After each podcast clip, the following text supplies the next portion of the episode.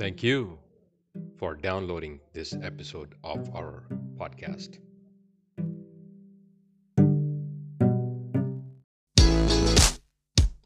Hi, and welcome to the podcast for Solomon Staircase Masonic Lodge number 357, where we talk about all things related with Freemasonry, including Hermetic teachings, philosophy, reason, spirituality, and much more. We're located in Buena Park, Southern California. Tune in as we continue to update our podcast with informative talks and articles for Masons worldwide and those who would like to inquire within.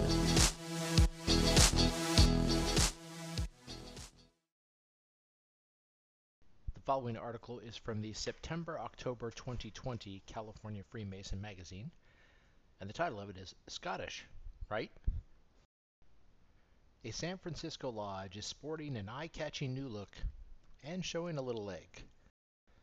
Call them distinctive, call them bold, call them whatever you like, but no matter what, when you see the can't miss new outfits that members of Prometheus Lodge number 851 in San Francisco are planning, don't call them plaid. Plaid is what you see on pajamas and tablecloths, explains Lodge member Hal Wilkes.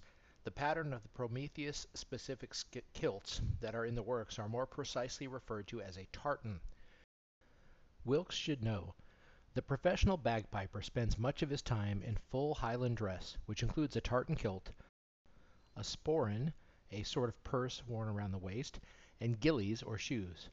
Along with fellow lodge member Patrick Craddock, the owner and chief designer of the Craftsman Apron, a company that specializes in, in Masonic regalia, the two made the perfect pair when it came to envisioning a new look for Prometheus, a traditional observance lodge that prides itself on its impeccable ritual and attention to sartorial detail. The lodge is no stranger to eye-grabbing outfits. Members frequently wear specially made neckties or bow ties of orange, black, and gray, the same color scheme they're planning for the kilts. Similarities to the colors of the local Major League Baseball team were coincidental, they insist. Each color is symbolic. The black represents the formality of the lodge, the gray the city's characteristic fog, and the bright orange, formerly known as International Safety Orange, an homage to the Golden Gate Bridge.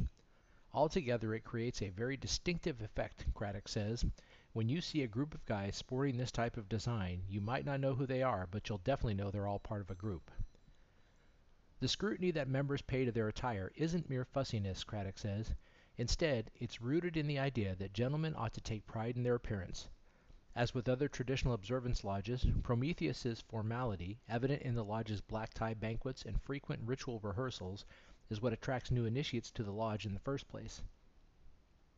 That said, Prometheus members don't take themselves too seriously. Not always, anyways. Take the tartan, for instance. There's nothing inherently Scottish about Prometheus number 851 except perhaps its members' passion for single malt. The idea for a lodge kilt surfaced years ago during a retreat at the historic Columbia Lodge in Gold Country. After the banquet, Wilkes walked outside and began playing the pipes, to rouse everyone up and get them ready for scotch and cigars, he says. As Craddock remembers it, the next thing we knew there was this music coming from the dark streets. It was eerie and beautiful at the same time. In years since, Wilkes repeated the evening serenade at the annual retreat, and members came to expect it, and jokingly to connect the lodge to all things Scottish. Finally, in 2019, Lodge Master Jordan Jelinek asked Wilkes, who holds the title of Lodge Pipe Major, to design a custom lodge tartan. Wilkes went directly to Craddock, and the two put their heads together to create the Prometheus tartan, a crisscross of black and orange striping known as the warp and the weft against a field of light gray. While COVID 19 has slowed the tartan's planned rollout, Craddock expects to see members don the Prometheus kilt and accompanying dress jacket by the end of the year. In the future, he says, the getup will serve as formal dress at lodge rituals, meetings, and banquets. Written by Antone Perucci. The following article is from the Fall 2002 California Freemason magazine. Lodge Spotlight Children in Need Alameda Masons rally community support for orphaned siblings. An April benefit dinner at Island City Lodge number 215 in Alameda helped raise over $7,700 to help five year old Roseanne Pespetrio and her 10 year old brother Vincent, who were orphaned last New Year's Day when their mother, father, and grandmother were killed in an auto accident. The fundraiser was a great success, says Lodge member Scott Colcourt. Over 100 non Masons joined Lodge members at the event. The dinner raised 5500 and prompted donations from other organizations. The total proceeds exceeding $7700 went toward the Children's Trust Fund. Mike Popmizzle, principal of the children's school, says so many members of the communities, all of Alameda, the East, West, and Middle, have rallied behind this family. Relatives of the family were overwhelmed by the community's generosity and said that they will use the money for the children's college expenses. An aunt will raise the Pespetro siblings.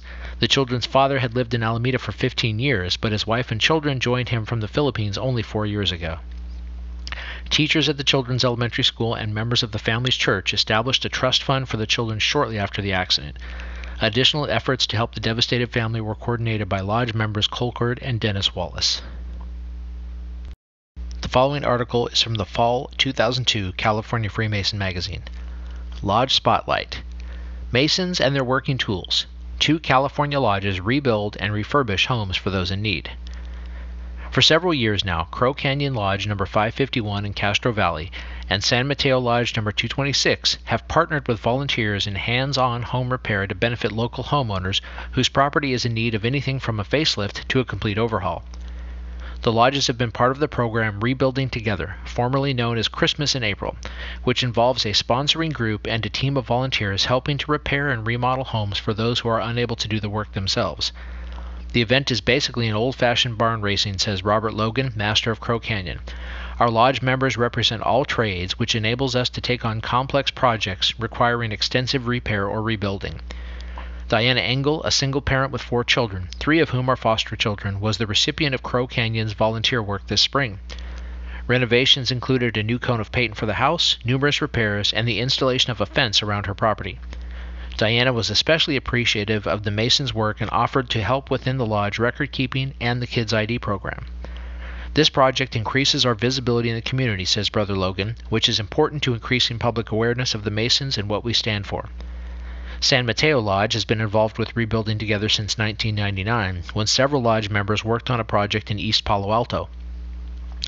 Ron Edwards, past master of San Mateo and a general contractor, oversees the work as house captain. The master of San Mateo, John Nelson, coordinates the volunteers for this much anticipated annual event that now also involves Burlingame Lodge number 400, Job's daughters, masons, wives, and children, and assistance from local contractors and skilled trades. Their work for the day generally involves electrical and plumbing repair or installation, carpentry, scraping and painting, general cleanup, and gardening. Last year, a crew of 34 volunteers, aged 15 to 80, worked at Minnie Murray's home, scraping and painting inside and out, repairing the plumbing and a portion of the roof, and removing a hazardous section of the chimney. Donald Bendel, age 73 and disabled, was also a recipient. Donald has lived in his home for 50 years. San Mateo volunteers completed the much needed repairs in one day. This year, Josephine Omaleo, age 42, received assistance from San Mateo Lodge. Her home, which she shares with her three daughters, son, and granddaughter, was in great need of repair. When the work was completed, Josephine was asked if she liked what the San Mateo Masons and volunteers had accomplished. Like it? Like it? I don't like it. I love it, was her response. She plans to participate as a volunteer next year. Not only are the recipients moved by the Masons community service, but others in the community touched by the work also share similar feelings. An employee of this year's lumber supplier is San Mateo's newest entered apprentice. He was so impressed with what we were doing, says Brother Nelson, that he decided to become a Mason.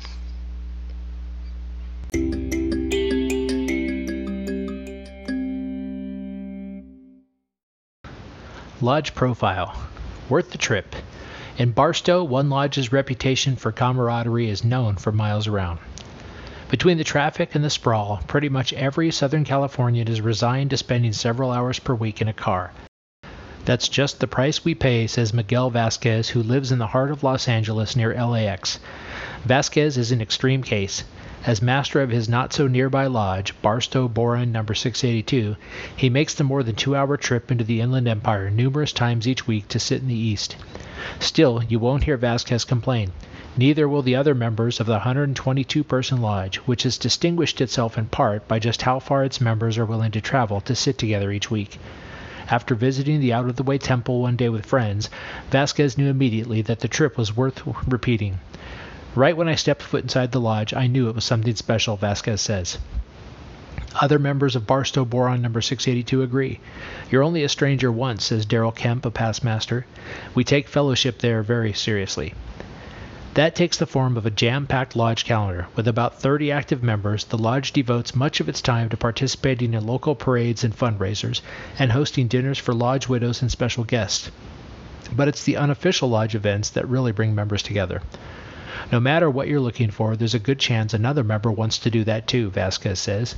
He points to a weekly lodge lunch that's been going on for more than 40 years. It's a chance for four or five of us retirees to check in with each other, says Ed Hignett, Lodge Treasurer and a 50 year member. Others can join the wrecking crew, wherein members descend on Lodge Secretary Bob Smith's garage to work on cars or other mechanical projects. It started out as some members coming over to use my car hoist, but now we've got a group of guys who are good at welding and other mechanical work, Smith says. Then there's the Lodge's fight night for watching pay per view boxing matches on TV. The specifics of these gatherings can change, Vasquez says. In the end, it's the group's eagerness to incorporate one another into their lives away from the lodge that's created such a tight knit community, and that keeps members driving all that way week after week.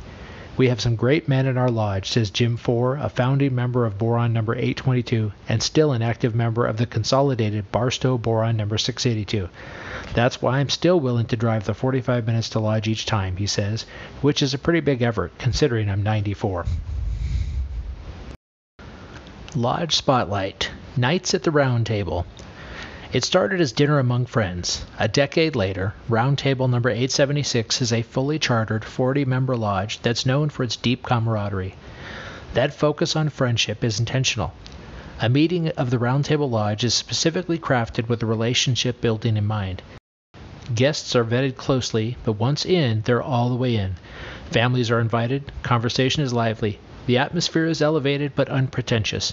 Drinks are poured, plates passed. It's kind of like, well, a dinner with friends. And therein, members say, lies the secret of creating Masonic harmony. If you want to feel at home, you go out and make your home, says charter member John Yemendigian. The result for Roundtable number 876 is a lodge where egalitarianism is the fiercely guarded rule, disputes are snubbed out collectively, and deep engagement with one another is the norm. Says Alex Astian, the lodge secretary and one of the men most responsible for its founding, we love one another. I talk to them more than I talk to my own biological family. That's the bond we set. We caught up with some of the original members of the group to learn what keeps the lodge so close. Written by Lily Young. And then following are some quotes from some of the members. Freddie Davis, Lodge Chaplain. Core values. When I joined Masonry, it was like Roundtable. People were engaged, we did things. A lot of lodges got away from that. In a regular lodge routine, you do the meeting, you do the business, you leave thinking that you didn't feel connected. The round table is fun. With good food, good fellowship, we make it a very special night. John Yemedigian, charter member. Support crew. As with any good family, you have to learn how to share and how to be there for each other. Hamlet Kacharian, past master. Back to basics. We are not here for titles or to be praised. We are not here to be worshipped or honored. We're here to practice Masonry at its core. That is the most important lesson that the rest of the lodges should follow. Come back to the reality of what Masonry is all about.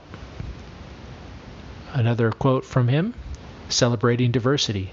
Masonry unites men from every country, sect, and opinion. Roundtable embodies that. It was started by Armenian members. I'm from Lebanon. Alex is from Egypt. We have different opinions, different backgrounds, but we get together and practice Masonry. Alex Ashjan, Lodge Secretary. On the level, we don't care if you are rich or poor, a doctor or a mechanic. We only care that you love Masonry. Also from Ashjan, conflict free zone. If we see a conflict between two people, we ask them, why aren't you interacting? If someone says, I don't like that he likes Trump or something like that, the secretary says, that's not what we're here talking about. Don't bring that here.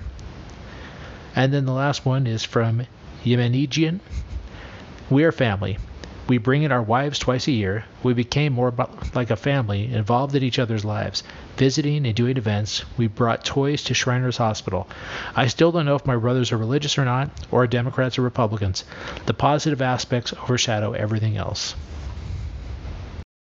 The following article is from the Spring 2021 California Freemason magazine and is part of the Lodge Profile program or uh, series. Ordinary Lodge, Extraordinary Impact. During the pandemic, one lodge helped keep local businesses afloat. At first glance, Vesper number 84 in Red Bluff looks a lot like any other rural lodge. The large brick hall sits on the town's main drag, the bottom two stories occupied by businesses and local government agencies. It hosts a formal dinner before each stated meeting.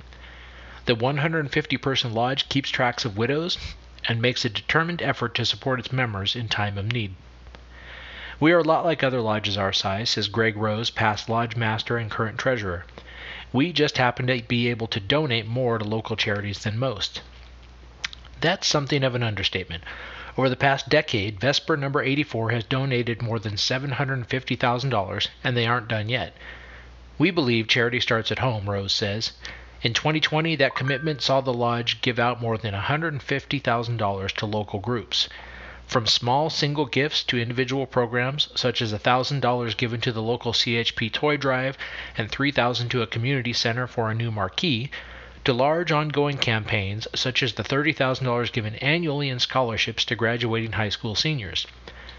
Vesper takes the tenet of Masonic relief to a whole new level. Our members are 100% on board with all our giving. After all, it's what Freemasonry is all about, Rose says. Vesper's members credit their forebears' frugality for laying the groundwork for today's largesse, says Andrew Ryland, past master and current secretary of the lodge. Their foresight is what has allowed us to give so freely. For decades, the lodge's rainy day fund grew until members decided it could be put to better use. It was a no brainer for us, Ryland says. We focused our efforts at home and are happy with the impact we've been able to have. The biggest charitable task to date came in the early days of the pandemic. We were frustrated that these big box stores were able to stay open, but our local small businesses were forced to close, says Dean Coffer, Assistant Secretary of the Lodge. So Vesper created a loan program for local businesses forced to remain closed due to state mandates. With help from the local Chamber of Commerce, the Lodge posted loan applications online. The response was tremendous. We were the first to offer this kind of relief at the time, since it was before any state or federal aid was released, Kofer says.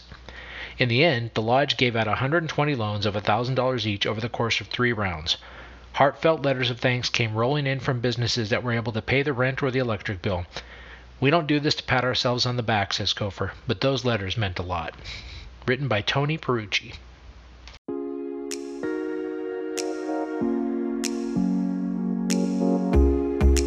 Thank you for listening. If you like what you heard, please subscribe and leave us a comment.